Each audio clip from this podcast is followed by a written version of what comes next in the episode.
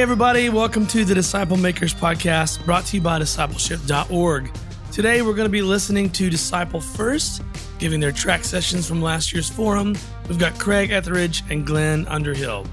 They're exploring the leadership pipeline and how it can be used to raise up disciple making leaders to multiply the ministry at every level in your church.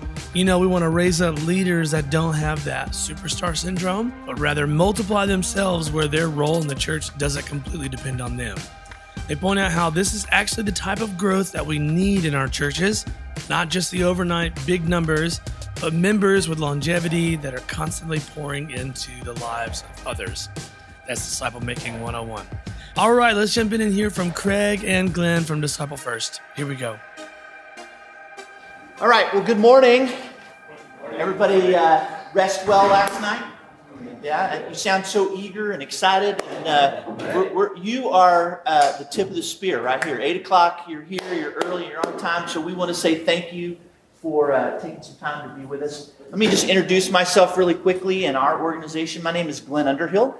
Uh, I serve as executive director for Disciple First. Uh, we are a ministry that's committed to working alongside the local church to help empower ministry leaders to live as a disciple maker, to lead a disciple making ministry, and then to leverage their influence to ignite movements of multiplication. And so we love doing that. Really, our core conviction is that Jesus is the model for life and for ministry. And so everything that we do is viewed and taken through the lens of how is Jesus doing it uh, and what can we do to replicate that same, uh, that same uh, condition uh, within the local church. And so uh, I get to do this with uh, one of my best friends in the whole world. His name's Craig Etheredge. we actually are practitioners in the local church. We're both on church staff. He's our senior pastor. I'm the executive pastor of spiritual development uh, in a church in the Fort Worth area. So uh, we we love to train, but we also love the local church. We believe that the local church is the vehicle that God's chosen to uh, make disciples and make disciples. So uh, we're glad you're here. We're working on this this premise of the uh, the idea of the, the, the disciple making leader, right? And so, what does that look like? Yesterday, we kind of uh, established this whole idea that there needs to be a new kind of leader. Uh, and so we spent a little bit of time talking about that. And now we're really going to kind of dive into some of the real practical pieces of that over the next our next several sessions. And what does it look like? We're going to pull up the hood and take some time to really dive into some practical things. So again, we're glad that you're here. We hope that you have a great experience.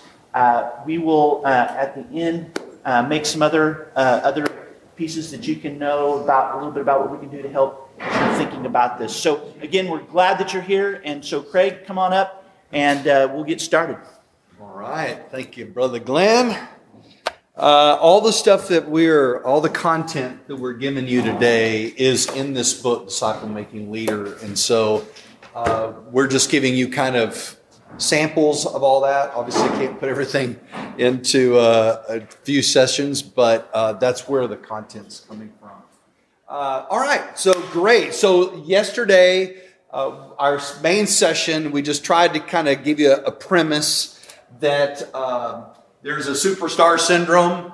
Uh, which means, you know, I'm, I'm the secret sauce, you know, and everybody kind of serves to, to to undergird and support this, this superstar. And I, and I talked about why that's uh, dangerous, right?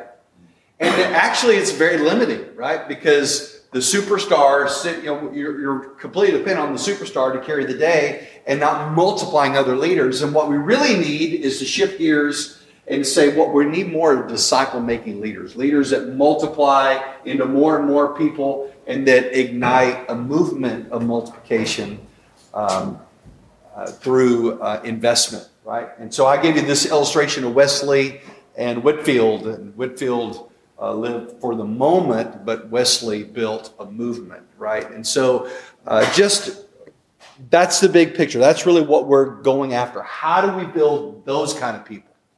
So what I'm going to do now in this session, we're going to cover.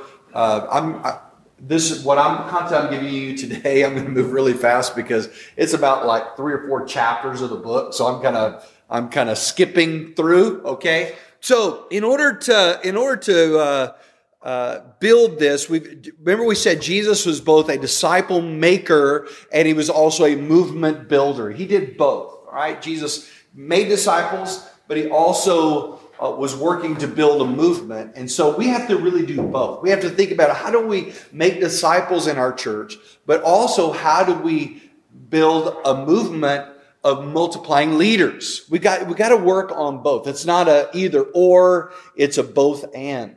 And we have to do that, you know, simultaneously together. And uh, it's a lot of hard work. It's arduous work. I mean, uh, think about it. Jesus had uh, 120, you know, at the end of three and a half years or so. But those 120 did a pretty good job, don't you think, uh, of multiplying. And so it's going to be hard work and slow work at the beginning. Um, a lot of pastors will say, "Man, I just need I need a silver bullet, man. I need something I need something to jack up my attendance, uh, you know, next week." Can you do that? Well, this is not the program, all right.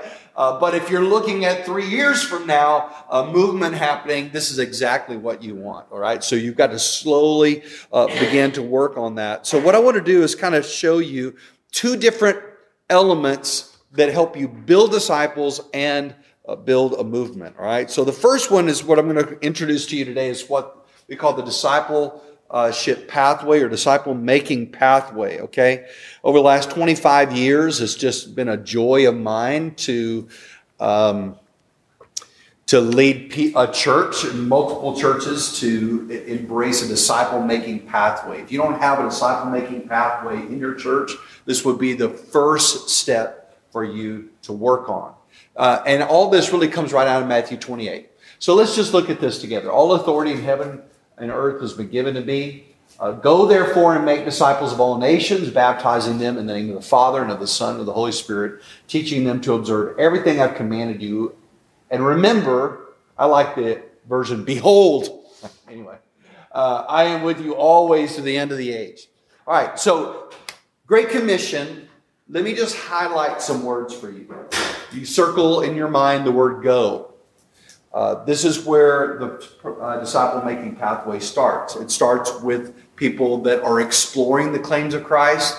They do not know the Lord yet. They're wanting, they need answers to their spiritual questions. And so this is where Jesus started off. Going means going to people that do not uh, know the gospel, don't know Christ. All right. So engaging these kind of explorers is the very first thing. It's the first step. It's evangelism. Jesus said in, Ma- uh, in, in Matthew 11, 19, he was called a friend of sinners, right? That was a badge of honor for him. In Luke uh, 19, 10, he said he was sent to seek and to save those who were lost. In John 20, 21, Jesus said, just as the Father sent me, I am sending you. So the first step, if you think about a pathway, the first step would be engaging people that are exploring the claims of Christ. They're not believers yet, and you're having these spiritual conversations, right? The second step in this pathway would be connecting new believers. Once they have trusted Christ, you got to connect them in the church. And that's where he talks here about baptizing them in the name of the Father, Son, and the Holy Spirit. Baptism is all about identity and inclusion, right? I'm identifying with Christ publicly. I'm being included into the body of Christ. That's why, you know, in our church, when we baptize people, everybody cheers and celebrates, you know, uh, and, and, it's all about celebrating this decision and in, in a kind of a verbal way, including them. Hey, you're part of us now. You're part of this family. And we really work hard to do that. So we want to start off by helping explorers connect with the gospel. We want to include them through baptism into the life of the church and begin to nurture them and grow them in the faith. The next step is this teaching them to observe, right? Teaching them to observe. Uh, uh, some versions say teaching them to obey, right? So now this is this is now the training equipping piece. So once a person has come to Christ, they're now included in the body. They're starting to grow. Now we want to we want to this is where we, a lot of people think this is where the discipleship happens, right? Uh, actually, disciple making is the whole process from evangelism to including them in the body to training them, not just the training piece, but this training equipping piece is really important. And this is where you're training them to do what? To obey, to observe, right? uh, a lot, a lot of people they'll take that phrase, teaching them to obey, and it's all about the teaching, right? And so we teach, teach, teach, teach, teach, but we teach a lot of stuff nobody does, right?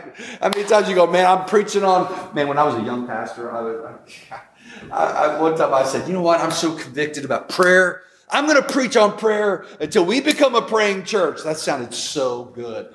After about 12 sermons on prayer, I don't know that they, anybody was praying anymore. I didn't have any plan for that. I had no way to measure that. I had no metric for that. And I just kind of quit and moved on to Romans or something. I don't know where, where I moved to. But, uh, but we've got to teach them to obey and observe what Jesus has told us to do. How to walk with God, how to reach your world, how to invest in a few. That's the things that happen in this training element. And then the last phase of your pathway um, is multiplication. He says, teaching them to observe everything I've commanded. Well, the command of this passage is make disciples. Go make disciples. That's the verb. That is the divine imperative. So teaching them to observe everything would certainly include making disciples, right? So you engage explorers, you connect uh, new believers, you grow disciples, and then you multiply them into other disciples. That's a that's a leadership pathway. Now, uh, you can look at this little graph and you kind of see what that looks like. Explore, connect, grow, multiply. This is actually the, the, the pathway that we use in our church. Um, what's a cool thing about this, and I really wish I had more time to, to do this with you. Um, if you were to overlay the three and a half years of Jesus' ministry on top of that grid, I could show you how for the first 18 months he was in the explore phase. I could show you the key uh, pivot point that led you into the connect phase. What did he do in the connect phase? I could show you the key pivot point that led you into the grow phase and, and how he did that. What was he doing in that process? And then the last uh, nine months, what he did in the multiply phase that went from 12 to 72 to, to those beyond that to the fourth generation. It's just so cool uh, to see that this really was the way Jesus did his ministry. It really was the pathway that he brought his disciples on. Um, so, so this pathway is super important uh, to establish. Now, let me tell you why having a, a disciple making pathway is important for your church. Okay? Uh, number one, when you clearly mark out uh, this roadmap for your people, uh, it helps them to know what their next step is. You know, most of our churches are like a menu. Like you go to a restaurant, well, I'll take a little of that, take a little of that, take a little of that. But what we need to be providing them for them is a map. Uh, this is where you are. This is your next step, and this is where that's going to lead. Okay, and so we're working really hard, even currently at our church, of fi- figuring out how do we assess where our folks are individually on this pathway. How do we help clarify what their next step is? How do we make sure that all of our programming is aligned to that? Uh, so that we're all moving in the same direction. So it, it establishes your church on the priority of making disciples. Uh, it also aligns your program. You can evaluate every ministry you do. Is it explore? Is it connect? Is it grow? Is it multiply? Then is it working in every one of those stages? It really gives you a, um, an evaluative tool for what you're doing. And are you moving people through the process? Success is moving people through the process, right? That's what success is. Um, a good friend of ours, Dann Spader, did a, uh, a study of 100 churches and asked them to plot uh, their programming in one of each category. He said, What's the primary purpose of this event? You know, whether it's a men's breakfast or it's a Sunday night service or prayer meeting or whatever, just plot what's the primary purpose. Is it primary purpose explore, engaging explorers? Is it to connect believers? Is it to uh, grow and, and train and equip leaders to multiply? And then is it multiplication? Which one is it? What he said is that um, out of 100 churches, 87 of those churches had all of their programming in the Connect phase. All of it. I, think that that's probably spot on. There, there, there are most churches, you know, every Bible study, Every men's breakfast, every worship service is about building the believer with very little to really engage lost people, very little to train people to multiply, and very little multiplication happening at all. And, and if that's the case, if you don't have anything new coming in and you don't have any multiplication going out, what you have is what? Stagnant, stagnant pool, right? There are two bodies of water in Israel the Sea of Galilee and the Dead Sea, right? The Sea of Galilee's got water flowing in and water flowing out. It's a place of healing. It's palm trees. It's cool. People ski on it. I mean, it's, it's awesome. Uh, Dead Sea doesn't, it just terminates and everything is dead. And um, so, which one is your church like? Right? So, this is really important that we um, establish a disciple making pathway. So much more we could say about that, uh, but we're going to have to just kind of hit it and, and roll uh, this morning. Okay? All right, so disciple. Uh, disciple making pathway. Uh, so now, not only do you need a disciple making pathway, that helps you make disciples, but you also need a leadership pipeline. And a leadership pipeline is how you raise up leaders. It's how you build leaders, right? Um, I, I, don't know if you're familiar with this book, Leadership Pipeline. This was put out by Ram Charan and Steve Drotter, Jim Noel, uh, back in 20, uh, 2001, I believe. It, it, became quite the hit in the secular uh, business market for a long, long time. Um, I've actually plowed through that book. It's it, you know it's really written for like international big companies, uh, but fascinating information about how businesses develop leaders at every level of their organization. Um, about 15 years later, uh, churches started getting a hold of this and saying, well, maybe we could learn something about how we should be raising up leaders uh, within uh, our churches. And so I think it's been very, very helpful. Uh, basically, uh, there's also been other great work. Mac Lake and other guys like this have really uh, done a good job kind of translating that content into church language and how we do this as a church. but uh, what I'm going to propose to you is basically five stages of leadership within a congregation. Now, uh, if, if, you're in a super big church, you may need seven, right? Or if, uh, if you're a smaller church, you'll probably still use these five, but they may not all be paid staff. You know, I mean, they may be all volunteers, you know, but I, I think even in a church plant, you could probably identify people in one of these five categories. We work with a ton of church plants, and we find that they have these same layers even even in a small upstart church plant. So um, let me just give them to you real quickly. The first one is a leader of self. All right, so this would be the just the the, the volunteer. This is your rank and file person that. Um, you know, he's just leading himself. He doesn't have anybody to lead. He's just volunteering, participating uh, in your area of ministry. Uh, this is the majority of people probably going to be here. Okay. Uh, secondly, would be a leader of a team. This would be a volunteer that, that is given an assignment to lead a team, maybe a coffee team or a greeting team, or it could be a preschool team. But a team would be anywhere from five to 50 people uh, that they're leading uh, to accomplish a ministry task. Okay? So the team is focused on accomplishing the ministry task. Um, next would be the leader of leaders. If you have multiple teams, then you need somebody that's kind of overseeing those multiple teams. So you may have somebody that oversees the coffee team, the greeter team, and the usher team, right? And so that person is kind of working in that kind of visitor guest services kind of area, but they may have multiple teams that they're working with. Um, so this would be a leader of leaders. What this person is doing is working with the, the team leads to be sure that they are uh, they're meeting their ministry tasks, they're nurturing their people, and so on.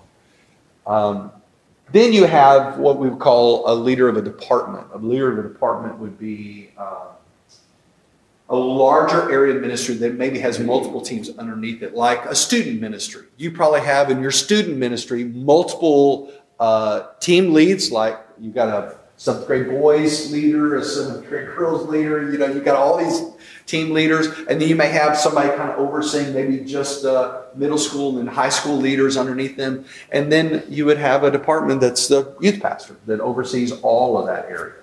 uh, or the kids pastor oversees all that area, or uh, adult pastor, what, however you're organized, worship pastor.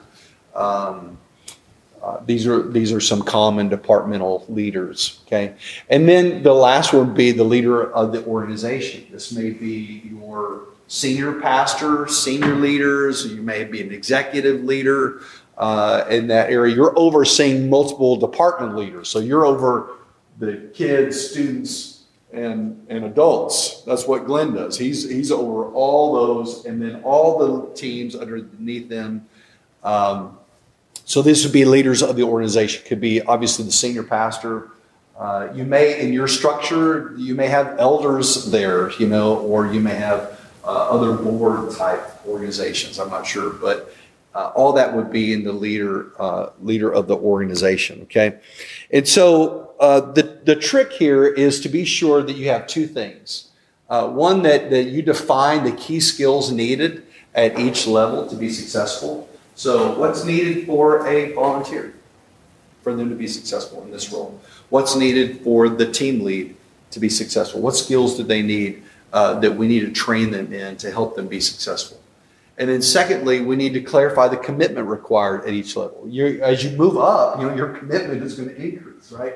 Volunteer doesn't have that much commitment other than showing up, but if you're a leader of department, that's a lot of commitment and a lot of responsibility. And so, clarifying these things are, are super important. And of course, in the book, I go into a lot more detail about how to do that. But in this process, you are, once you kind of have a, a, an idea of your leadership pipeline, you can then recruit to that. You can assess uh, is this person a good fit for this role?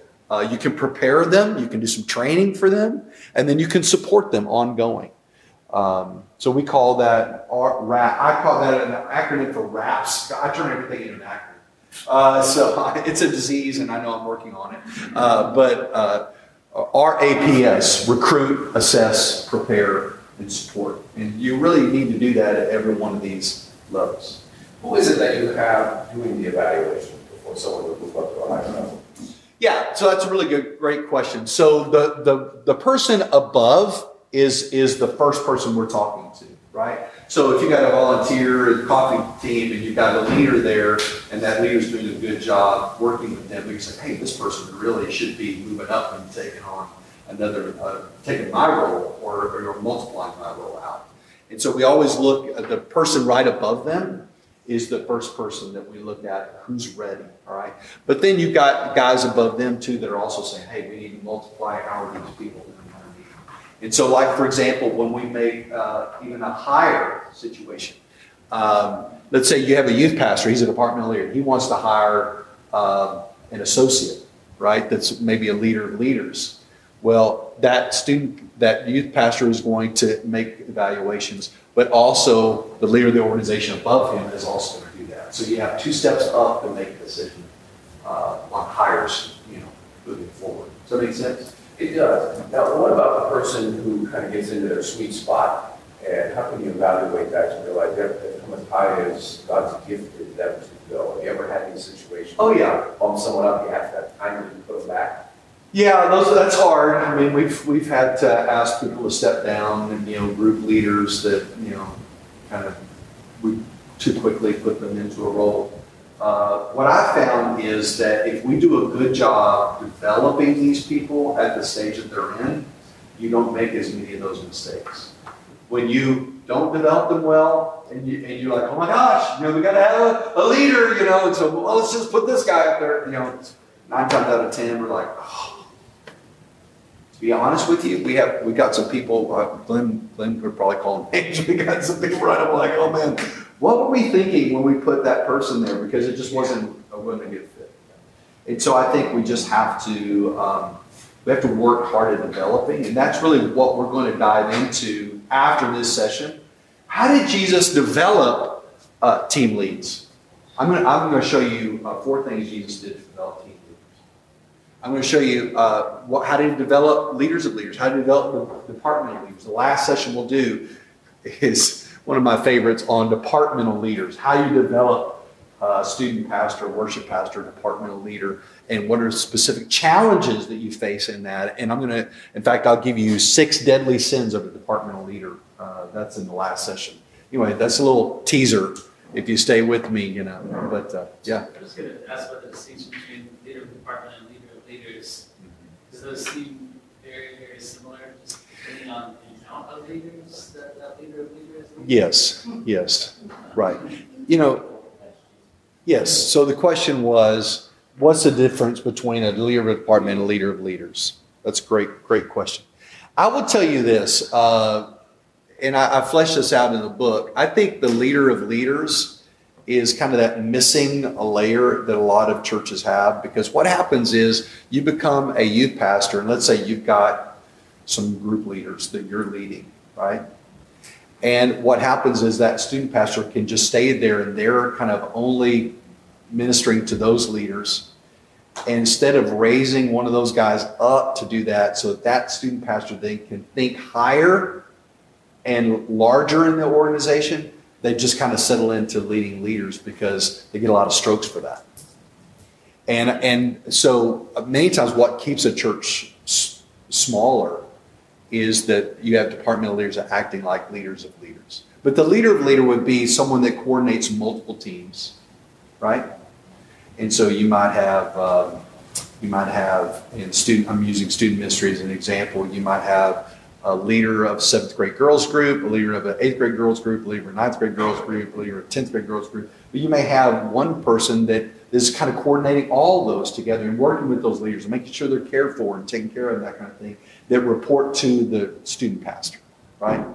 And so I think honestly, you can emerge a leader of leader role sooner than you think.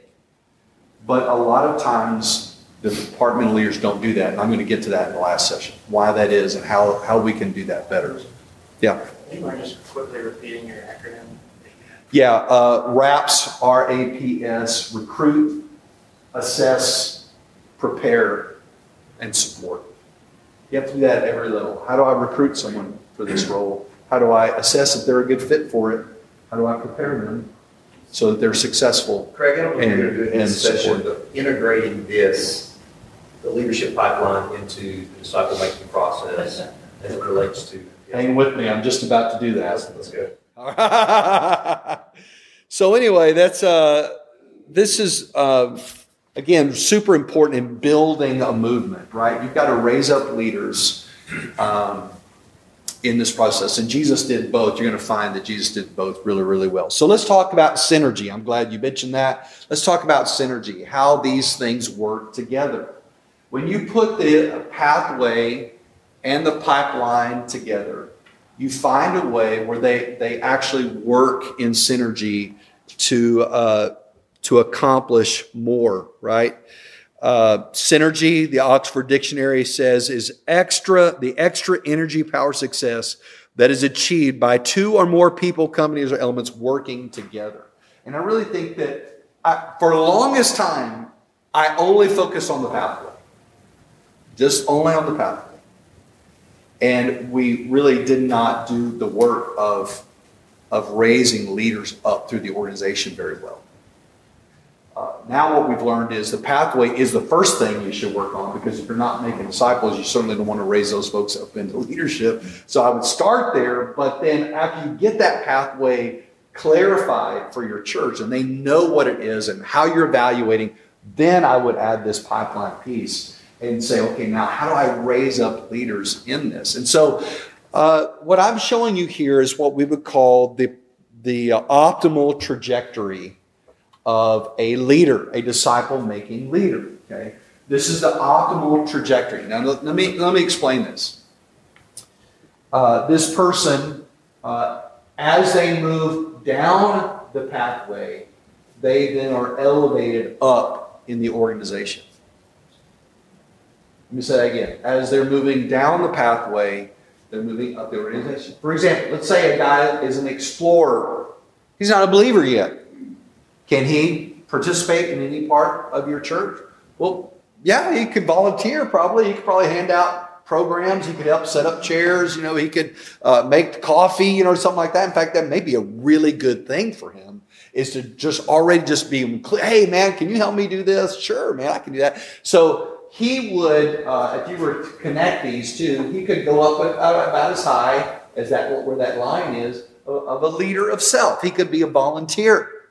Now, let's say this person comes to faith in Jesus. Praise God, he's been volunteering. You're having a spiritual conversation. This guy prays to receive Christ, you know, uh, and so we're super thrilled. So now he's he's now getting connected. He's been baptized. He's now in a group. He's got other. He's starting to read his Bible and starting to grow. And so you know what? He could actually uh, move up this pipeline by say, hey, you know, you've been growing so well, and you know, you've been helping me do the coffee. You know, like, you think you can maybe lead this team of people to do coffee? Oh yeah, man, I, I can do that. And so he's actually could rise up. You know, if it was gifted and one, two, and so on, to even to the level of being a team leader.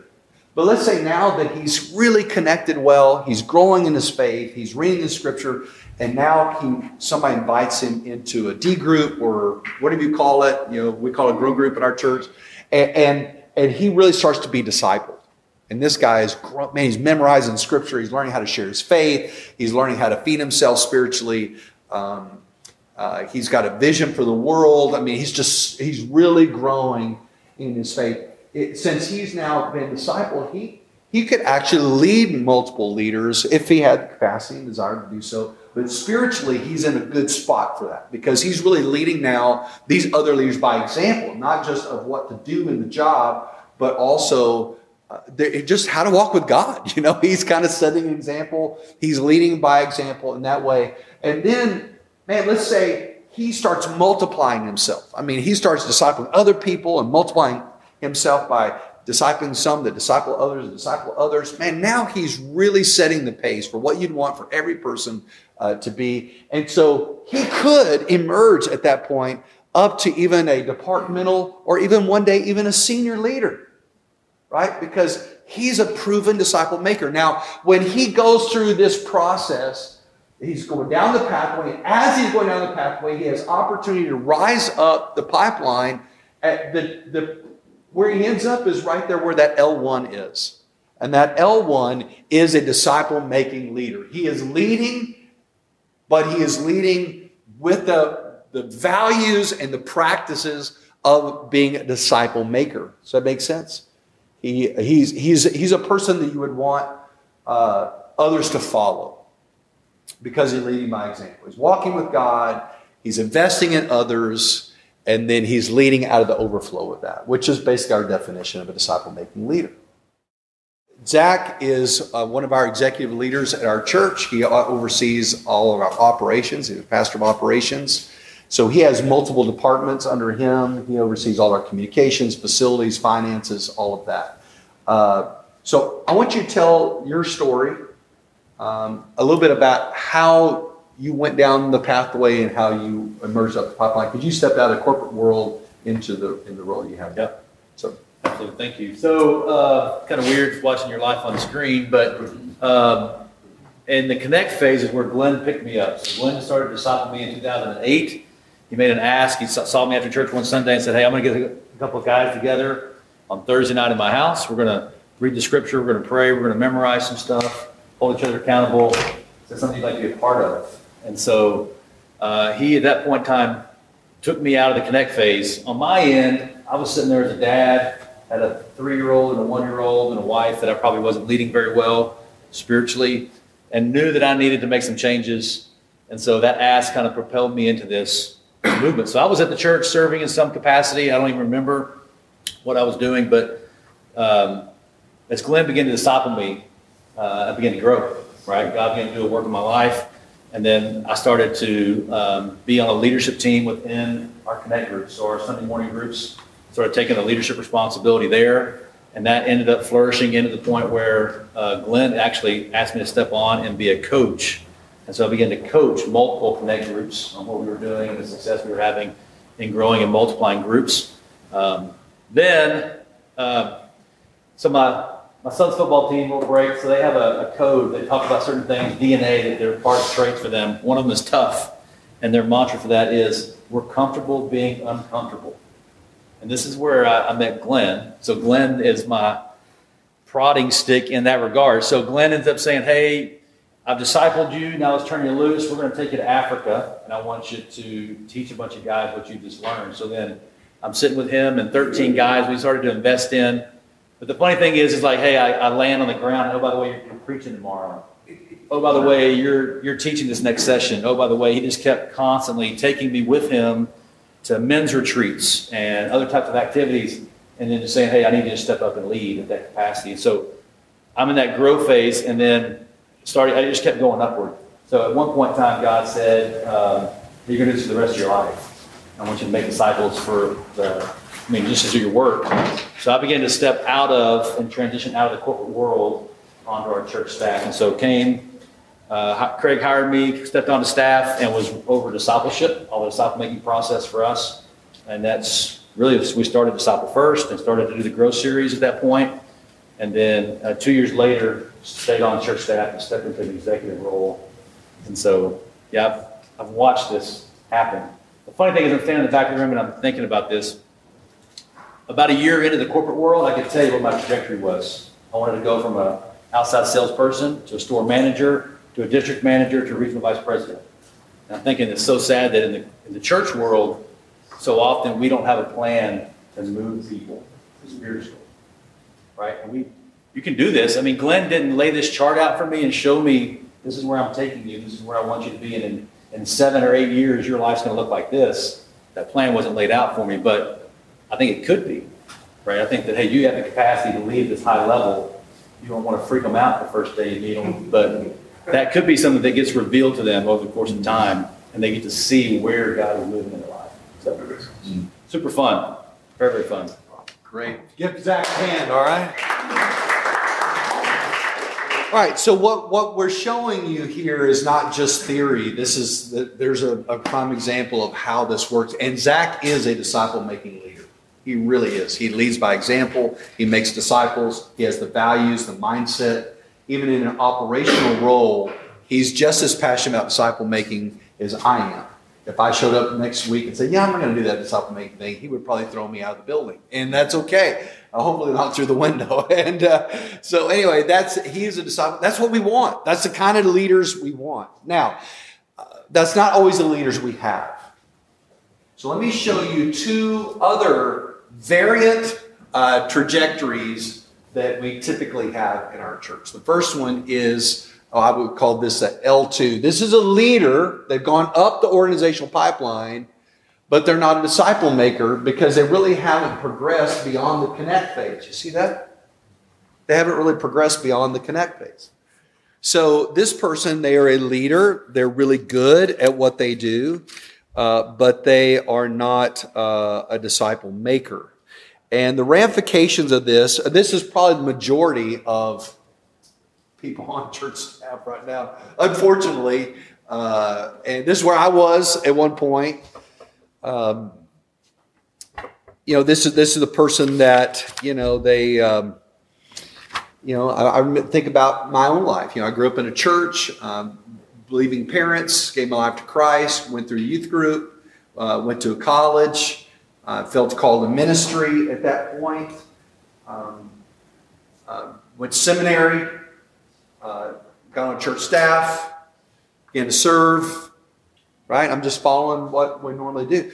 But it wasn't until I was a lead pastor in my early 30s that I had three businessmen in our church. And these businessmen, one guy was a navigator, uh, one guy was um, had written his own material that's now in 20 different languages all over the world. The disciple people. Another guy was with Christian Businessmen's Committee, CBMC, I think is what it's called. And uh, these guys, I saw them discipling and training businessmen, and I and I asked them, "What are you doing? How do you do that?" And these guys began to train and invest in me. And here I am, their senior pastor, but they were showing me how to make disciples and training me to do it. And so, honestly, I was an L2 leader. But I, I was not a disciple leader because I was not putting that in practice. I wasn't making disciples, and I didn't have that value. I, I wanted to, but I didn't understand it. And I think that's where most people are. I think most people are uh, many times in that L2. The ramification of this, though, can be very devastating for a church if you're led by L2s. One is the great danger is that the ministry becomes a surrogate for your own walk with God, right? You're getting, you feel, well, I'm, I'm doing good because I'm a pastor, right? And so everything's good. And, and my, because remember, disciple leader flows out of the overflow of their own walk with God. And so that can be a real danger. A second danger is that you really, it's hard to lead by example, right? You can't tell other people to be disciple makers and you're not being a disciple maker. And so you may say those words, but you're not living that out and people see that. So you lose that moral authority, if you will, as leading by an example. Um, and lastly, you know, because of this, a lot of times these guys, because they're in those leadership positions and they don't have a multiplication mindset, they're not going to lead the church to multiply. They're not going to lead leaders underneath them to multiply. They're going to fall easily into the superstar mentality, especially if they're really good at it. And so, uh, what, what do you do if you are an L2 or you have people on your team that are L2s? And um, so, let me just tell you another quick story. If, if Josh was here, he could tell a story. He's also uh, on our executive team. Josh oversees all of our outreach, uh, worship, uh, guest services departments. Josh was an L2 when he came on our team. This was several years ago. Uh, great leader, came from a big church. Does you know? Josh, you, you would love Josh if he was here. He's funny. He's engaging. Everybody like high likability. Uh, just a great, great dude. Um, but as as he got on our team, you know, he began to realize, man, I'm not really, not really a disciple maker. I'm not really giving, giving my life to investing in others. But he realized that that was something he needed. He realized that he needed to grow in this area. And so I asked Josh to be in a group with me. And he accepted that, eagerly accepted it, as a matter of fact. He, he wanted to grow. He, in fact, he told me, my dad had been praying for me that I would grow as a disciple maker, and I believe this is God's provision. And so he, man, he took on that thing like a dog on a bone. I mean, you know, he, as we say in Texas, he, uh, he, he memorized the verses and he did all the work and he did all the internal stuff, and he began to grow as a disciple and had the vision and heart to grow as a disciple maker. And he began to submit to accountability and he started uh, uh, doing the work and then multiplying his own life in the lives of others. And as a result, I, I would say that his L2 began to bend to where now he's an L1. He is a disciple making leader. He is leading out of the overflow. He is investing in others uh, for the purpose of raising up leaders. So he started off as an L2 and he bent down to an L1. If you're if you are a um, an L2 or maybe you have people on your team that are L2s, um, what do they need to do? They need to get into some kind of discipling relationship. And they need to submit to uh, accountability uh, in their own life to be teachable and coachable and eager and ready and um, to enthusiastically share what you're learning uh, with others and to disciple others. Now, you may not be shocked by this, but I'm always shocked by this when I, I encounter an L2 and they're like, well, I don't need that. I don't need that. You, you don't understand. I am awesome at what I do. You're lucky to have me on your team, right? Because I'm the best student pastor. That I'm going to pack. I'm the best kids. I'm the best whatever worship pastor. You know, nobody can do it like me. And not willing to say, "Hey, I got to grow as a discipler, not just a great leader, but a disciple maker. I need to be both." And uh, sometimes people bend quickly and easily and eagerly, and thank you that you're investing in my life. And other people go, "Yeah." That's kind of your thing. It's not really mine. And that becomes a problem. Right, Glenn? Yes. I'm just saying that because, uh, you know, some people bend easier than others. Now, the, the optimal thing to do is what? You don't raise a person into leadership until they progress down the pathway. That's the, that's the easiest thing to do. The more painful thing to do, is sometimes you hire an L2 because they're amazing at what they do, but they really don't have the disciple making DNA. And then over the course of time, that begins to show itself because they can't lead by example that way. Now, let me give you one, one more because I know we're, we're, yeah. So this is probably an unfair question, but what, if you can put a percent on a uh, percent of pastors you like to deal with are L2. Yes. A, a high percentage, eight- 80, 90%. Um, and again, you know, maybe they never had anybody talk to them about the importance of discipling. You know, they just went to Bible college and they went to seminary and they got in church. In fact, I was at, I was, I had a, a dinner meeting with about five different pastors from my area. We were talking with the, with the guy that had come in town. And uh, I brought up uh, the topic of disciple making. Shocker, right? I brought up this subject. And, uh, and so we all had this great discussion about it. And then after that group left, this one guy hung back. This guy is an amazing preacher. And this guy could preach me in the ground. I mean, he's just so funny and good and creative. And he's just super great. And he said, uh, he said, hey, Craig, he said, got a minute? I go, yeah. And he said, he said, you know, I, I went to Bible college, then I went to seminary, then I became a pastor, I was a youth pastor, then I became a pastor, I was a speaker, I was doing all this kind of stuff. But he said, you know, if you gave me a guy and said disciple him, he said, I would not know where to start. And number one, I just really appreciated his vulnerability and his honesty. You know, I mean, that takes a lot of courage to just say that, doesn't it? And so I just encourage, I just try to affirm and say, listen, brother, you know, God's using you in such an incredible way, and you're not alone. I mean, that's the majority of it. I was right there, but you can grow in this area. You know, and if you want, I can help you grow in this area. Uh, because this will take you to the next level. You may be a great communicator, but if you're a great communicator and you were making disciples and multiplying leaders, wouldn't that then take what you're doing to the next level? Wouldn't you then multiply your ministry even at a higher level? See, that's the point. I think you've got to cast a vision to the L2. It's not that you're a bad person or that you've done something wrong, but but you you could even have greater impact if you would bend to being a disciple making leader. You can move from here to here, and you can leave a lasting legacy. That, that's kind of how I cast that. You know, not in a shaming, bad on you way, but in a man, you got more that you could you could do. You could have a greater impact. Um, so, yeah. So then there's this one last uh, this other option, uh, and th- this uh, alternate trajectory, and that is a disciple making uh, a disciple maker, but not a leader. Right. This is a disciple maker, not a leader. Um, and this is a person that, you know, they've gone all the way down the, the pathway. They're even multiplying, they're investing their lives in others, but they've never really risen beyond maybe a volunteer or maybe a, maybe a team lead, but that's about it. Now, why would a person do that? Why do you, why do you think a person might be a disciple maker but never rise up in leadership? Why? They won't let go. They won't let go. Yeah. Yeah. They've kind of got their own private ministry going on here. And they think, well, the church, you know, I, I, I don't want to get involved in that, you know, because I'm doing my thing over here. That may be part of it. Yeah. Romans 12, 8, there's a list of motivational gifts we give at the top.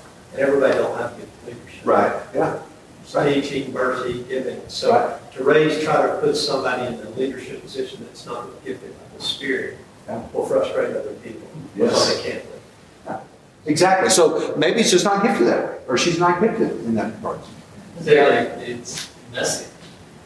Uh, and so we've had some people who, who have been the L1 leader, and they say, I don't, I don't want to do this anymore. I want to go down to this where I just lead a small group of people, or I just mentor people, or I just, Right.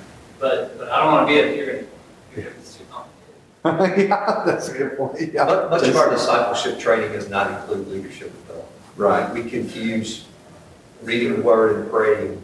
I mean, being followers of Christ, that statement implies following, but the leadership aspects where Jesus sends people out and equips them to lead, Yeah. we a lot of times don't, we're not good at that aspect.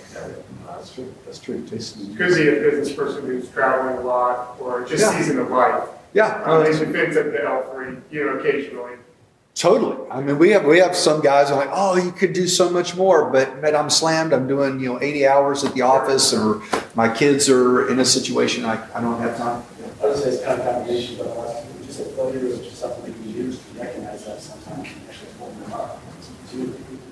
All right, now now you're getting into chili because not only not recognizing them, but sometimes leaders can actually suppress these people because well, if they come up, then what? They're going to take my job, and they leave out of insecurity. Well, if well, if I were like I've, I've told this one guy, I said, hey, you need to be raising up somebody who can take your role. And he was like, well, well, then what would I do?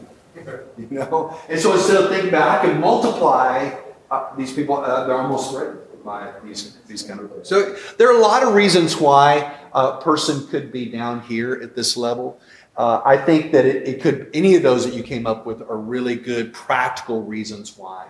Um, I think if a person is an L three uh, and they are gifted to lead, good point. Not everyone's gifted to lead, but if they are, you see leadership potential. I think it's important to try to encourage this person uh, to to step into some greater capacities of leadership. I, have, I had one guy that I love dearly, and he was an L three, and I tried to get him to step into areas of leadership because he's a disciple maker. He's living by example. He's out of the overflow. Man, he, you're the kind of guy we want leading. And he just felt like, well, yeah, I'm not. You know, the church has got all this other stuff. I'm just going to do my private ministry over here. And I think that he, you know, kind of robbed the church in a sense of his contribution that he could make, or shorted the church of the contribution that he could have had and the influence he could have had on multiple people within the church if he'd have risen up to those levels of leadership. And so I've seen some that have done that and others that didn't. Uh, but looking for those L3s is like the um, low hanging fruit, right? I mean, if you've got an an L3, yeah, and if you can if you can nurture these folks and if they have gifting to to pull them up, that's probably the easiest. It, it may be easier to raise an L3 than to bend an L2. It could be. Uh, but you just got to look for them and you've got to be seeing them and, and working with them. Um, okay, uh, Glenn, come give us some uh, some of your thoughts here on this. What what's the hardest part of an L2 becoming an L1? I kind of I kind of hinted about this a little earlier, but if you got an L2 on your hands, they're super good. They've jetted up the pipeline, super talented, but not quite a leader. What's the hardest part in in in, in bending them to an L1? Uh, it's the reprogramming of what they determine success to be. Because for the longest time, we've typically brought people onto the team, or they're moving into that process, uh, what we have found is, hey, success has always come through these certain things. I've been gotten raises and bonuses and all of this in the church world, and now you're telling me I'm going to be defined from something completely different. And how I go about doing that uh, can be one of the greatest challenges. Because it's it's and this other piece is is hey when they're at L two man they get a lot of data boys. Uh, and so because as when I when you're in L one uh, a lot of times you're as, you're moving up the leadership pipeline I, I work a lot of what I do is behind the scenes which I I, I I mean, I have upfront responsibilities and things like that, the outward facing part, but a lot of what I'm doing is internal leadership. Uh, and so it, it, it just, it just is a, it's a, it's, the hard part is just the reframing what success is because they've been doing it for so long that it's a hard time reframing that, that idea. And we, we've discovered that we have to do a really good job in terms of terminology is to say, hey, this is our philosophy of ministry. Uh, are you in alignment with that philosophy of ministry? Because you're going to be really frustrated, we're going to be really frustrated, and we can help you. But if you aren't going to get into, if you're not in alignment to that, then we're going to just keep running into a wall uh, over time, and it's not going to work out. And sometimes it doesn't. And we, we have to help them begin to find other areas of, of ministry and other, pl- other places We're in the middle of a cohort with our staff. because we have some new staff that's come on. Um, Explain a little bit about that and, and, and what we're, what the value of that is as far as helping to clarify. Yeah, so what, what we are, are going back to again is, hey, these are the, the basics of why we do what we do. That this reframing the win for our team constantly and regularly and uh, reminding them why we do what we do. Uh, and so uh, we, uh, again, we're just trying to remind them of the why. Why are we doing what we're doing? And, uh, and then how do we go about that in a way that's going to help that win to, be, to become a reality? And so this cohort is we're, we're just, we are right now moving our team again through the whole life and ministry of Jesus and walking them out so they can see how Jesus was actually putting this into practice. And then now can how can I help you as a coach, leader into your life begin to implement those same strategies, practices, uh, so that it's becoming a reality for you in your areas of ministry. So as for my team, man, we talk about this all the time. It's one of our key result areas. Constantly looking at, you know, how are you raising up people who, and let's look at the number of people as you're raising up through the pipeline, as well as you're watching people and observing people through the pathway. Um, we're just, it's a, it's a constant conversation. And our one on, all my one-on-ones with all my team, we're talking about this regularly and often. The more you talk about it, the more it's you're in the language of what you do, the more opportunity you have for success for the win. Great. Questions? Yeah. Uh, Michael, well, actually, I had two questions, but I'll get to one just in case there's not enough time. But as a younger man in ministry, I find a lot of times that when I have conflict or have to have hard conversations, they're generally with people older than me. And so aside from the example that Paul gives Timothy, what are some experiences that you guys have in relation to discipling people older than you? And also, what additional tips would you have for someone like that?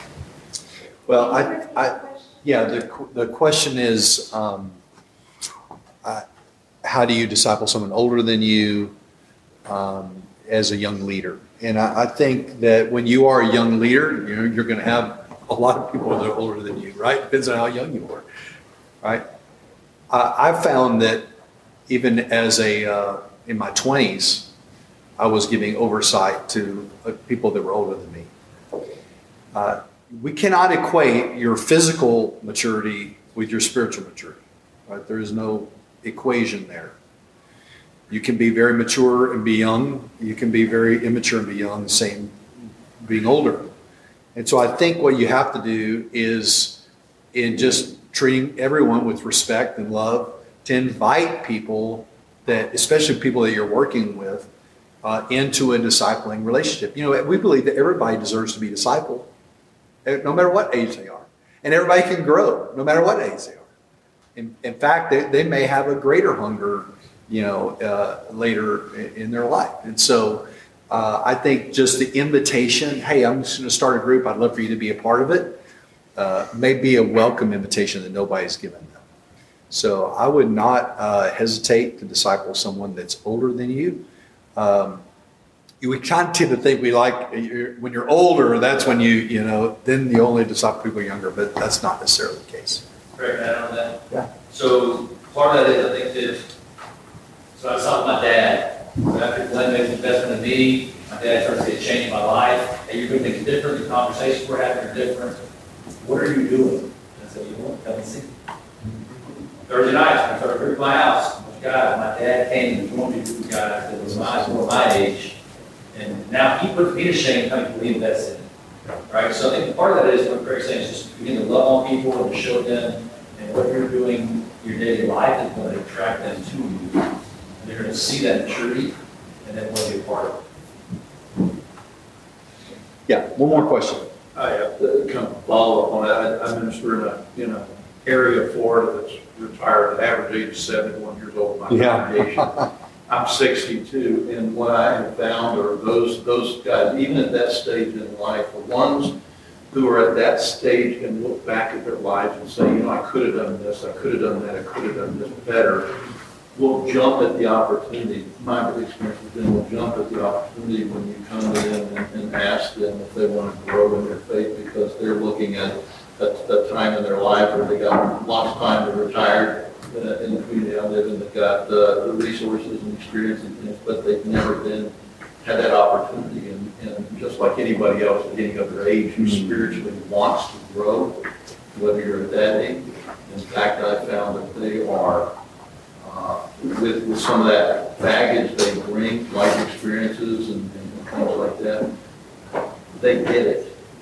And they know their time is limited, and they pour a lot into that area of their life that they now want to grow and become very open to, regardless of what your age is, very open to, hey, show me what it means All right, our time is our time is up. Uh, thank you guys for being here. Um, we will be tackling. We're going to dive into in the next session.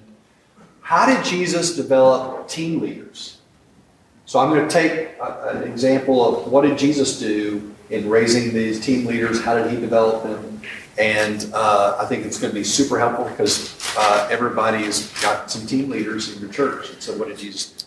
So, uh, just real quickly, uh, again, it's been great. I hope you uh, hope this has been helpful for you, and we'd love to see you at our table. Uh, we love working with leaders just like you. This is why we do what we do. We do three things: we train, we coach, and we really work to resource leaders just like yourself. So, if there's any way that we can help you in any of those three lanes, please let us know.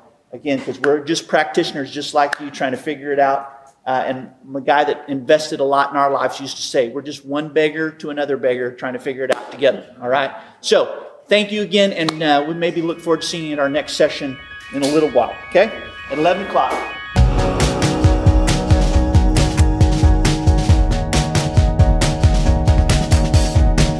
Thanks so much for listening to the episode today, everybody. Next up, we've got another episode featuring discipleFIRST. So if you haven't clicked the subscribe button, I would highly encourage that you would do that so that you know when I release those new episodes. All right, thanks for being a listener of the Disciple Makers podcast, and I hope that you have a blessed rest of your day. See ya.